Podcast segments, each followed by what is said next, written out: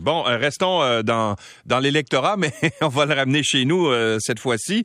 à deux mois, jour pour jour de la prochaine élection provinciale, on apprend ce matin, grâce à un nouveau sondage léger qui a été réalisé pour le Journal de Montréal, que la CAQ est toujours en tête de la course. C'est pas une très grande surprise. 44 cependant des intentions de vote. la position du gouvernement en poste continue de se consolider. Le parti de François Legault qui semble voguer vers une victoire à moins d'un miracle ou encore d'une gaffe, mais monumentale.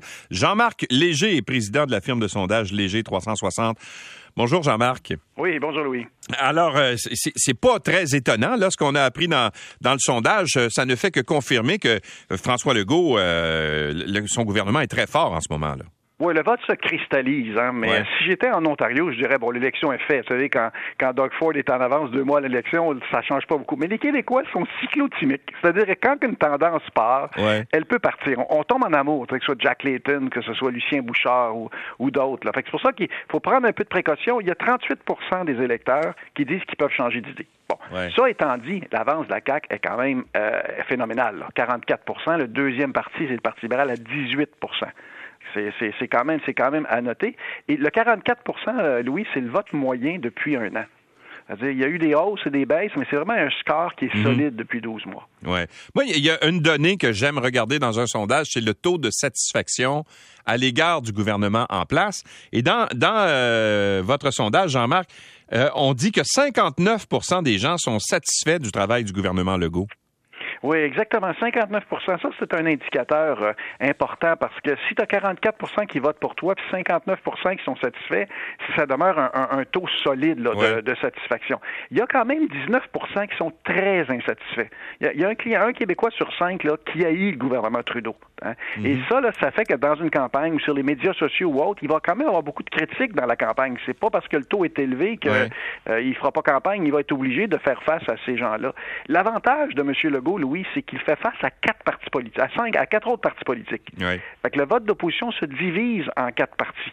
Et c'est ça tout l'élément, parce que 44% c'est pas extraordinaire. Jean Charest ou d'autres chefs ont eu des taux similaires dans, les sondages, mais c'est la première fois qu'on affronte euh, qu'on affronte quatre partis politiques qui se hmm. marginalisent en, divisant le ben, vote. C'est ça, il y a une division assez importante. Dominique Anglade, elle, reste stable si on compare à votre coup de sonde du, mois de juin, là, à, 18% mais les autres sont quand même assez près. Là. On parle de, les, libéraux à 18%, euh, QS à 15, les conservateurs quand même à 13% et euh, le le PQ à 10% dans un qui, reprend un peu de poil de la bête là, mais quand même c'est très très très bas. Alors c'est euh, c'est l'opposition qui est complètement divisée en ce moment qui est divisée. Mais une campagne électorale va servir à ça, parce que ces quatre chefs-là, ce sont quatre nouveaux chefs qui n'ont jamais passé le test électoral.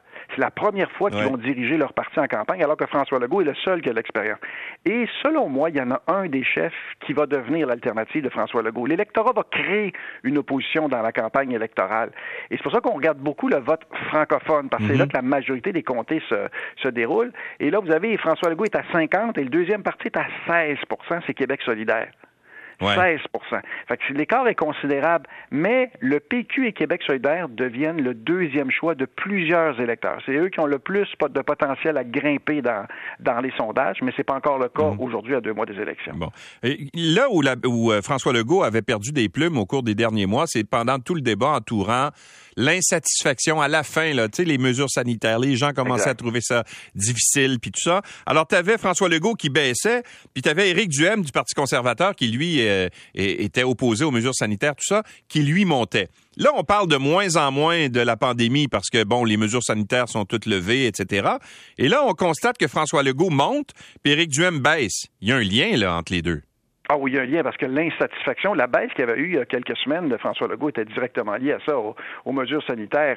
Et, c'est là qu'Éric Duhem a éclos comme chef. Il a grimpé jusqu'à 15% mais ce sondage-là n'est pas une bonne nouvelle pour lui parce que la première fois, il réduit à 13% d'intention de vote.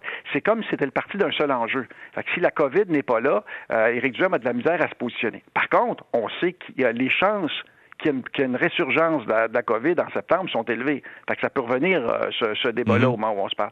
On a demandé aux Québécois lequel des chefs est le mieux pour gérer la vague de la COVID, et François Legault est à 49 fait que Donc, euh, là-dessus, sur ce dossier-là, François Legault, même s'il y a beaucoup d'insatisfaits, de critiques, puis quand vous suivez les médias sociaux, vous voyez cette euh, pléthore de, gens complotistes là, qui, sont très hargneux à l'égard du gouvernement actuel, malgré ça, la majorité silencieuse des gens appuie François Legault. Bon. deux choses sur le Parti libéral. Je vois là, dans la, question que vous posez sur qui ferait le meilleur premier ministre. François, Legault arrive à 44% C'est le même score que, fait son parti en termes d'intention de, vote. Euh, par la suite, il y a Gabriel Nadeau-Dubois à 11% Dominique Anglade n'arrive que troisième à 9% derrière GND. Oui, mais les quatre chefs d'opposition sont moins populaires que leur parti. Ouais. Que ce soit Gabriel Nadeau, Dominique Anglade, Éric Duhem ou Paul Saint-Pierre Plamondon. Mais parce que depuis deux ans, ils vivent dans l'ombre. Juste Éric Duhem qui aurait sorti un peu particulièrement dans la région de Québec, mais vivent dans l'ombre. Dans la campagne électorale, ils vont être sous la lumière. On va voir de, quel bois ils se chauffent. D'ailleurs, dans le sondage, il y a une série de questions qualitatives que j'ai posées sur les qualités. Avec qui vous aimeriez prendre une bière? Louis, c'est une drôle de question, là, mais ça, ça donne l'émotion à l'égard des, euh, chefs. Et là, c'est Gabriel Nadeau-Dubois qui est le numéro 2 euh, sur ce type de questions-là. Qui est le plus sympathique? C'est là que Mme Anglade et M. Paul Saint-Pierre Plamondon grimpent mhm. un peu. Puis François Legault, il est vu comme, il est vu comme quelqu'un de compétent. Fait qu'on a une série de questions pour mesurer, dans le fond, l'émotion, parce que dans la campagne, les Québécois, là, moi, je tourne partout à travers le monde, au Québec, quelque chose de particulier, c'est qu'on tombe en amour avec quelqu'un à chaque campagne électorale. Les gens votent davantage pour les individus que pour les partis et les programmes. Et dans la campagne électorale, ils ont le choix entre cinq personnes. On mhm. verra lesquelles, va, lesquelles vont évoluer. J'ai assez d'expérience pour dire que chaque élection a son histoire. On ne peut pas rien prendre pour acquis. Deux mois, c'est beaucoup en mm. politique. Et au chapitre des bonnes nouvelles pour les libéraux, je pense, en tout cas, c'est quand je vois les autres partis, là, les partis euh, euh, émergents, appelons-les comme ça, anglophones, entre autres le Parti canadien du, du Québec, puis le, le Bloc Montréal, euh, ça va pas chercher beaucoup d'adhérents. Hein? Bon, déjà, ils sont divisés en deux parties. Euh, ils vont chercher 5% du vote chez les non-francophones. c'est très, très marginal. C'est pas euh, comme le Parti égalité à l'époque, là, où ils avaient fait euh, mal à Robert Bourassa durant une élection. Là.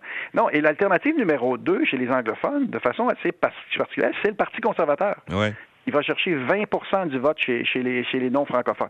Mais à la fin, Louis, là, les non-francophones votent libéral. Ouais, c'est ça. vont pas voter. Oui, oui, exactement. l'expérience, en bout de ligne, oui, entre les élections, ils critiquent, ils estiment que le Parti libéral en fait passer pour la communauté anglophone. Mais quand on arrive vers la fin, la majorité dans Westmount, dans mhm. Robert Baldwin puis Jacques Cartier, là, demeure de très élevé. Voilà. Jean-Marc Léger, merci beaucoup d'avoir été avec nous, d'avoir analysé ce sondage. Plaisir, oui. Au revoir. Au revoir. Jean-Marc Léger, président de la firme euh, de sondage Léger.